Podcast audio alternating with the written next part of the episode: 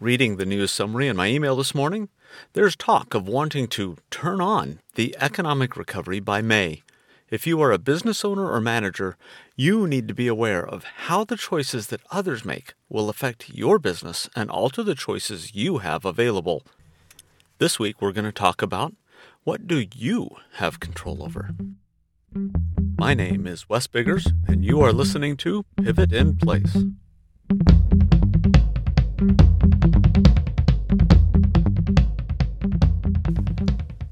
Welcome to episode 3 of Pivot in Place.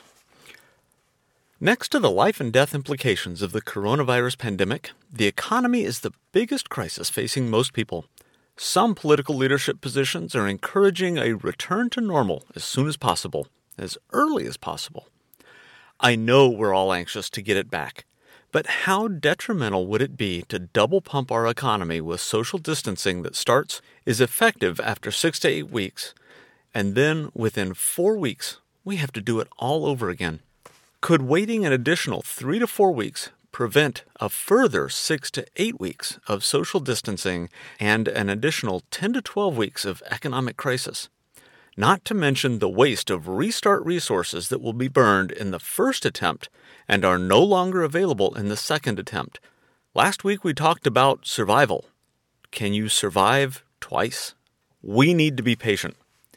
I know that is awful to hear. We need to be patient. We need to manage all of our resources, top to bottom, beginning to end, and be absolutely sure footed in planning our recovery. Especially those companies that don't have the deep pockets of mega corporations and wildly wealthy individuals who can miss the perspective of the realistic fight for success of most of the businesses in this country. On today's show, in two parts Part one, control. Part number two, how does an economic crisis actually end?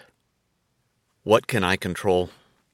That is the great question for business managers.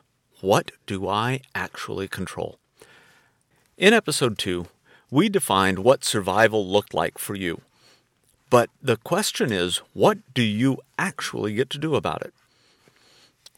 Recalling our conversation last week, recovery will require resources. Without a doubt, recovery is going to require resources. Think of this like growth, hyper accelerated growth. The economy is forcing you down into your shell. Your, your business is contracting sometimes daily. And as we talked about last week, the different tiers of survival, um, if you've had to go down to that second tier where you, you've simply contracted your business a little bit, but you're still operating, or worse yet, you've had to contract your business all the way down to hibernation. Just you're keeping a pulse, you make sure that there's still breathing going on, but there is no business going on. When we get to the other side and you want to return to business, remember how hard the growth was that got you where you were before this hit? All that growth needs to happen in what, a week? A month? How many resources did it take to get you there to begin with? And we're talking about all kinds of resources. Cash, obviously, but inventory. If you had, and we, I've mentioned the term a couple of times, if you had perishable liabilities out there and that meant your inventory went away, you now have to replace that inventory. How hard is it going to be for your suppliers to come back up to speed so that then you can get back up to speed? You know, your suppliers are part of those resources of bringing you back. And then the most important resource of getting all of this back going is your human resources, getting those key individuals back that are going to be able to manage your growth for you. So, now that you've identified what the worst case recovery will look like, assuming that we only have a single pump recovery, you know your thresholds that will define when you need to take different actions in terms of the contraction. And you know what those actions need to be Uh, this week's episode is really a, a discussion about action and control. This is not a new concept for anyone who's listening to this.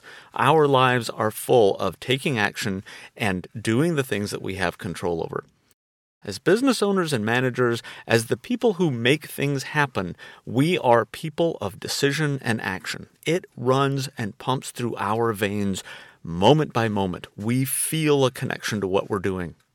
We know when to let things play out and what levers to pull when changes are needed. But this situation, the COVID crisis, is well beyond the normal operating envelope of what we usually do the levers that we pull don't necessarily have the same impact that they used to. In some cases, the levers are gone.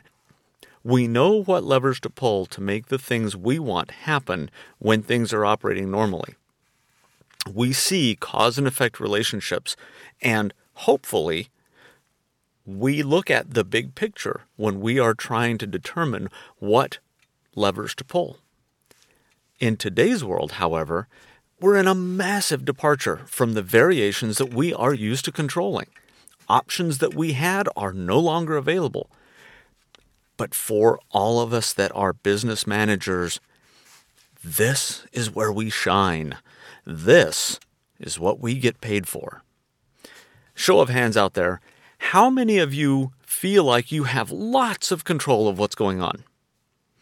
I'm really feeling out of control. Boy, that is an anxiety lesson right there, isn't it? This is kind of like taking a road trip in a car.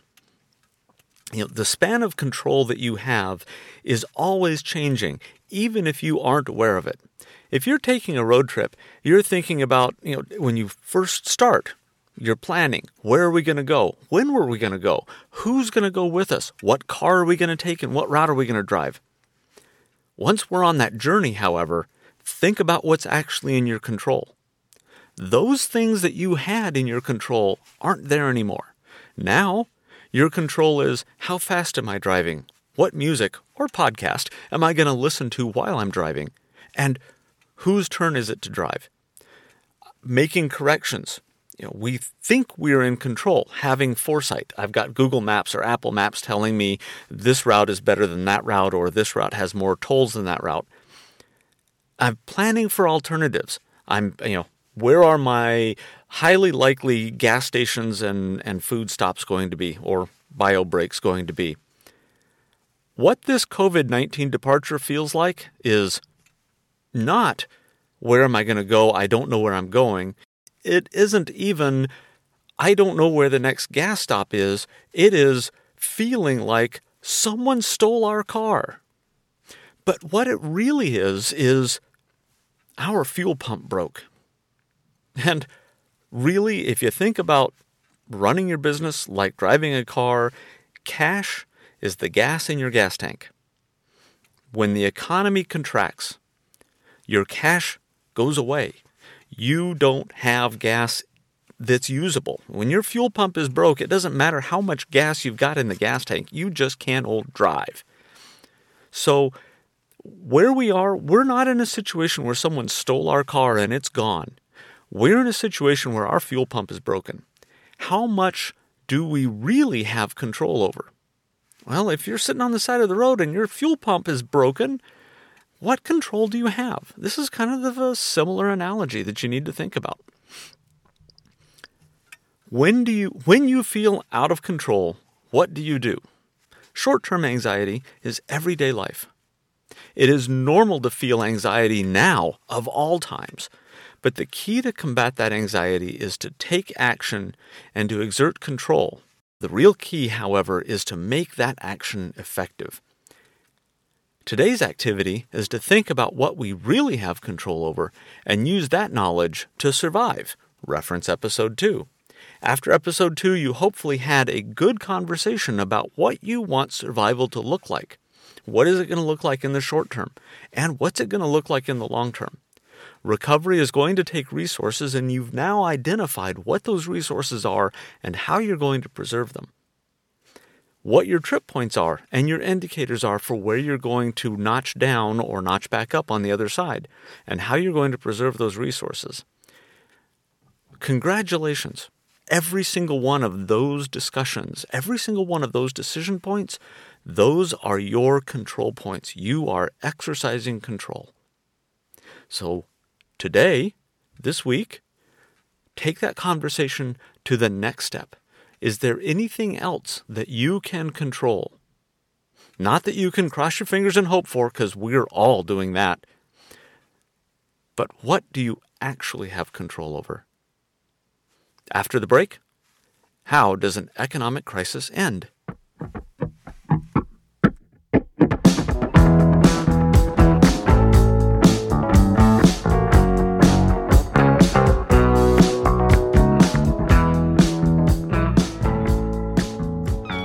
Welcome back to part two, where we're going to talk briefly about how does an economic crisis end. Now, I'm taking this information from an article written by Professor Dan Sichel, uh, who is a professor of economics at Wellesley College, and it was posted on econofact.org. Highly recommend anyone who is interested in economic reports and not just about what's going on with the crisis, but these, these posts are out there going back several years, and there's lots of really interesting takes on economic influences. In this particular case, Professor Sichel wrote this uh, in terms of a response, the economic response to the pandemic and, and the recovery. According to Professor Sichel, there are two things that are required to end an economic crisis. The first is a transparent resolution. In other words, the crisis or the cause of the crisis is obviously fixed. And that, that's important, is obviously fixed. The second is that there has to be dramatic economic policy response. And we've already seen policy response ahead of the crisis. And the purpose of economic policy response is to number one, mitigate economic damage. And number two is to improve business and consumer sentiment. Now, that makes all that makes a lot of sense, right? Economic spirals are caused because of the confidence that everybody has in what the economic conditions are that are coming up. Obviously, the $2 trillion stimulus package couldn't all be in the form of business stimulus, expecting a trickle down effect like a typical stimulus package. Because businesses, just like people, are having to shelter in place, or, hence the name of my podcast, businesses are having to pivot in place. So, direct payments to the population are needed not as a stimulus package, but as a survival package. But, as with all economic crises, the instability that we have is due to the lack of confidence and poor business and consumer sentiment about what is coming in the economy. What this means, and I'm going to take this directly from the report written by Professor Sichel. Quote, the economic fallout from this pandemic cannot be resolved fully until the pandemic itself comes under control. That's the first condition for ending this crisis. But the acute phase of the economic crisis must be addressed immediately. History suggests that successfully ending the acute stage will demand big, bold, and timely economic policy response. End quote. Economic policy response, and that means a stimulus package, not a survival package. The health crisis comes first. The economic crisis is unfortunately exacerbated by the nature of the response to the health crisis, and it is incumbent upon all of us, especially business managers, to be committed to the recovery effort. The $2 trillion package won't be the last that is needed for this recovery. Hopefully, it is all that is needed until the economic recovery can start and those resources that we as business managers and business owners are protecting can be available for the recovery on the other side. My name's Wes Biggers. Thank you for listening. This is Pivot in Place.